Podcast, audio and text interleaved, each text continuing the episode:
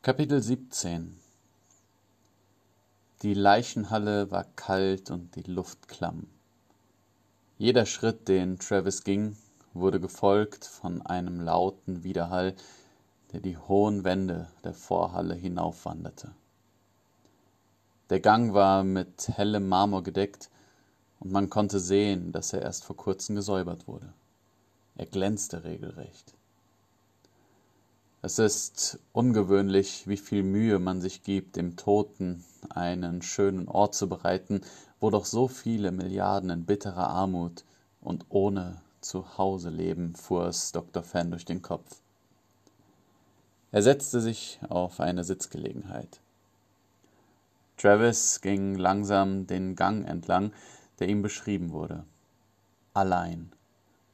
Er hatte einen einfachen Pullover mit hellen Mustern und eine dunkle Hose angezogen. Caroline mochte es immer, wenn er diese Kombination anhatte. Er kam sich so hilflos vor, als er eine Schwester rufen musste, um ihn den Pulli anzuziehen. Das alles kam ihm surreal vor. Noch vor zehn Tagen wollten sie gemeinsam ein Abenteuer starten – das Land erkunden, Zeit für sich nehmen, und nun war er alleine. Bei dem Gedanken daran, Caroline das letzte Mal sehen zu können, das letzte Mal berühren zu können, wurde es ihm fast schwarz vor Augen. Mit seiner linken Hand stützte er sich gegen die kalte Steinmauer und atmete tief durch. Langsam ging er weiter, und mit jedem Schritt erschien ihm ein Bild vor Augen, Erinnerungen. Der Moment, als sie sich zum ersten Mal begegnet sind, das würde er nie vergessen. Es war im Jahr 2019.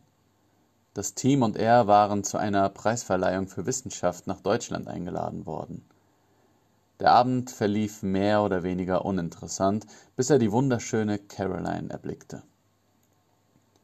Sie stand abseits allein in einer Ecke und hielt nervös das Glas Champagner in ihrer Hand. Das wunderschöne dunkelblaue Kleid passte perfekt zu ihren braunen Haaren. Sie lächelte ihm zu und deutete an, dass er doch zu ihr kommen sollte. Es waren zunächst belanglose Themen, über die sie sich unterhielten, doch er merkte in diesem Augenblick, dass er mehr über sie erfahren musste. Ihre Arbeit als Journalistin brachte sie hierher. Sie verfasste einen Artikel über die Preisträger, zu denen er und sein Team jedoch nicht gehörten. Jedoch nahm sie ihr Notizheft und fing an, ihn zu interviewen. Fragte ihn aus nach seinem Namen, wo er herkam, was sein Fachgebiet ist, wie er sich fühlte, keinen Preis zu gewinnen, und letztlich fragte sie, wie lange er schon verheiratet ist. Er musste sofort auflachen und sagte, das nenne ich mal eine geschickte Vorgehensweise, um zu hören, dass ich Single bin. Dabei zwinkerte er mit seinem linken Auge, und in diesem Moment hatte es bei beiden gefunkt. Wie oft hatte er seine Freunde ausgelacht, wenn sie davon redeten, im ersten Moment gewusst zu haben, dass es der Partner des Lebens werden würde. Liebe auf den ersten Blick war ein Konzept von Filmen und Romanen, so glaubte er. In diesem Moment ertappte er sich dabei, wie er zu sich sagte, dass er diese Frau heiraten würde. Drei Jahre später waren sie es tatsächlich. Wie eine schwere Last zieht ein Gedanke ihn von einem Moment auf den anderen in ein höllisch tiefes Loch. Was wäre, wenn alles anders gelaufen wäre? Was wäre, wenn er statt zur Bar zu gehen, woanders hingegangen wäre. Zu einem Gespräch mit einem renommierten Wissenschaftler oder einfach nach draußen an die frische Luft. Es hätte nie diesen Moment gegeben, wo sich ihre Blicke trafen. Er hätte nie ihre wunderbare Stimme gehört, die ihn in seinen Bann zog. Er hätte sich nie in sie verliebt und vor allem würde sie heute noch leben. Er wusste, dass er diese Gedanken haben würde. Ähnliche Gedanken plagten ihn, als seine Mutter ihm die Schuld gab für den Tod seines Vaters. Doch was hätte er tun können? Er war ein kleiner Junge. Möchten Sie ein Glas Wasser, Sir? sagte ein älterer Mann etwa Ende 70. Travis merkte nicht, dass er mit seiner linken Hand an einer Wand angelehnt und stehen geblieben war. Der Mann wartete am Eingang zu einem kleinen Raum auf Travis. Falls Sie irgendetwas brauchen, ich warte hier vor der Tür. Nehmen Sie sich so viel Zeit, wie Sie möchten. Die Stimme war sanft und mitfühlend. Er legte ihm die Hand auf die Schulter und blickte Travis voller Mitleid in seinen Augen an. Man sah diesen Augen förmlich an, wie viel Leid er mit diesen schon erblicken musste. Trotz seines Lächelns verbarg sich viel Trauer dahinter. Er ging einen Schritt zurück und öffnete die dicke Holztür. Es hörte sich an wie in einem Gruselfilm, wenn jemand die Tür in einem alten Verlies öffnete und wieder schloss. Die Stille war ohrenbetäubend. Die Wände des hohen Raumes waren mit dunklem Eichenholz verkleidet. Es machte den Anschein, als seien sie aus einem Stück Holz. Die roten Vorhänge aus dickem Stoff verdunkelten den Raum, als wollte man nicht, dass zu viel Licht hereinfällt. Seine Augen durchflogen den großen Raum, um sich alles genau anzusehen, wobei er nur unbewusst hinauszögerte, in die Mitte des Raumes zu blicken. Er schaute sich die Rahmen der Fenster an, die Maserung der Wände, die Nähte der Vorhänge.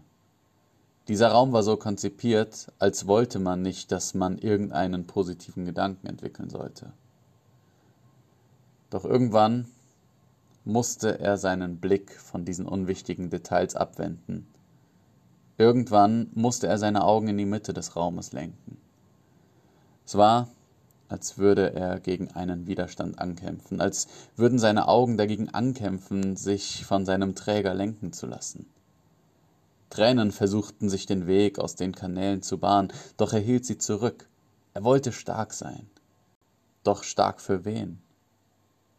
Er war allein. Er hatte niemanden mehr. Wegen ihm gab es niemanden mehr. Niemanden und nichts, außer Schmerz, Trauer, Verzweiflung.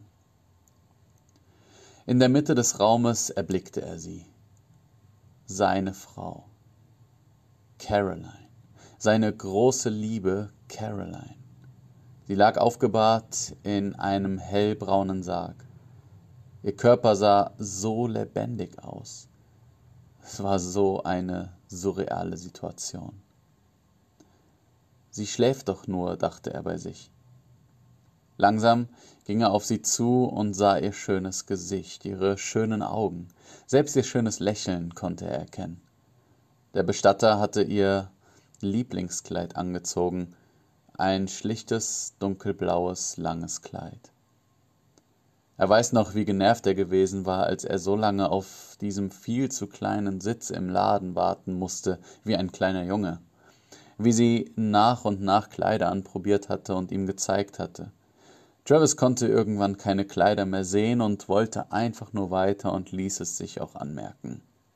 Doch Caroline blieb freundlich und liebevoll wie immer. Sie suchte sich dieses Kleid aus und war so glücklich. Wie sehr hasste er sich jetzt dafür, dass er solche Situationen nicht einfach genossen hatte. Langsam führte er seine Hand auf den kalten Sarg. Er tat es so langsam, als wäre es eine heiße Platte, als könnte ihn die Berührung verletzen. Was sie auch tat. Schmerz durchströmte sein Inneres. Ihr letztes Ruhebett. Er strich unsicher über das Holz und fühlte, wie er von einer so heftigen Schuld überwältigt wurde. Die Last eines Lebens fiel über ihn ein, ihres Lebens. Wieder die gleichen Fragen. Warum sie? Warum lebe ich noch? Warum, warum, warum? Schuld, Hass, Wut. Er sah auf sie hinab und sah, wie ein Tropfen auf ihr Kleid fiel. Da erst bemerkte er, dass er angefangen hatte zu weinen. Mit seiner linken Hand nahm er ein Taschentuch und trocknete ihr schönes Kleid ab. Hey, mein Schatz, begann er. Ich habe keine Ahnung, was ich hier mache, warum ich hier mit dir rede. Seit zwei Wochen tue ich nichts anderes, als mit dir zu reden. Mit wem sollte ich sonst reden? Er spürte, wie ein Windhauch durch den Raum zog und die schweren Vorhänge hin und her bewegten. Was ist eigentlich los mit mir? Ich zerstöre das Leben aller Menschen, die mich lieben und die ich liebe. Ich weiß, du hast immer gesagt, mich trifft keine Schuld an dem Tod von Dad und Mom, aber so langsam weiß ich nicht mehr, ob das stimmt. Bilder stiegen ihm durch den Kopf, blitzten für einen kurzen Moment auf. Momentanaufnahmen aus seinem Leben. Er sah seinen Vater, wie er auf ihn zurannte und Travis von ihm weglief. Sein Vater lachte und fing Travis, und beide ließen sich auf den Rasen fallen und umarmten sich. Er liebte seinen Vater über alles, das spürte er. Seine Mutter stand mit zwei Limonaden vor dem Rasen und freute sich mit ihnen.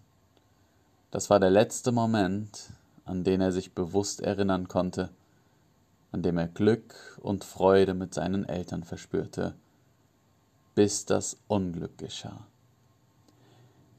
Die Szenerie wechselte und er sah, wie seine Mutter zusammenbrach und weinte. Sie konnte ihn danach nicht mehr in die Augen sehen. Ein Krankenhausbett. Seine Mutter lag in diesem Bett, ihr Gesicht war eingefallen, ihr letzter Atemzug. Friedhof. Der Sarg mit seiner Mutter wurde hinabgefahren, sechs Fuß tief in die Erde. Er öffnete seine Augen und sah nun wieder direkt in Carolines leere Augen. Wie kann das Leben nur so grausam und ungerecht sein? Selbst wenn ich wollte, kann ich dafür niemals bezahlen. Was soll ich jetzt nur ohne dich machen? Ich will und kann nicht so weiterleben. Was bringen mir all diese Forschungen und Erfolge? In seinem Innern war er so aufgewühlt wie noch nie in seinem Leben. Wie sollte er erkennen, was richtig oder falsch war? Dr. Fan konnte er nicht fragen, für ihn zählten nur die Forschungen. Erst jetzt wurde ihm schmerzhaft bewusst, dass er eigentlich keinen richtigen Freund hatte. Er spürte ein leichtes, taubes Gefühl in seinen Füßen. Es stieg langsam seinen Körper hinauf und nahm ihm fast das Gleichgewicht. Er konnte sich gerade noch festhalten, seine Hände wurden eiskalt, sein Hals staubtrocken, dann überkam es ihn. Er schrie voller Wut auf sich selbst auf, er weinte aus seinem tiefsten Innern und fiel letztlich doch zu Boden. Alles wurde schwarz. Im nächsten Moment wachte er auf und bekam ein Glas Wasser gereicht. Alles war verschwommen. Wo ist Caroline? fragte er benommen. Reflexartig, für nur einen kurzen Moment sah Dr. Fan zu dem Sarg, dann wurde Travis wieder bewusst, wo er war.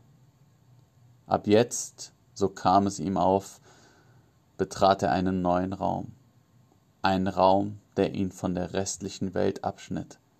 Er war nicht mehr Travis, der Mann von Caroline, sondern er war jetzt Travis, der Mann, der seine Frau verloren hatte.